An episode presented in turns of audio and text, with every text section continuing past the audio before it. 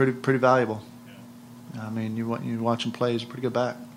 I think he's he's one of the best blocking tailbacks I've ever been around. Uh, but he does more than just when it's when it's just him on his man and he cleans up um, in, in protection. The other thing that he does is he makes our offensive linemen right at times. So CJ has a has a very Corey does a great job with the backs. He CJ has a very deep understanding of our protection and where protection is compromised based on the fronts and the stunts and stuff that you that you'll experience.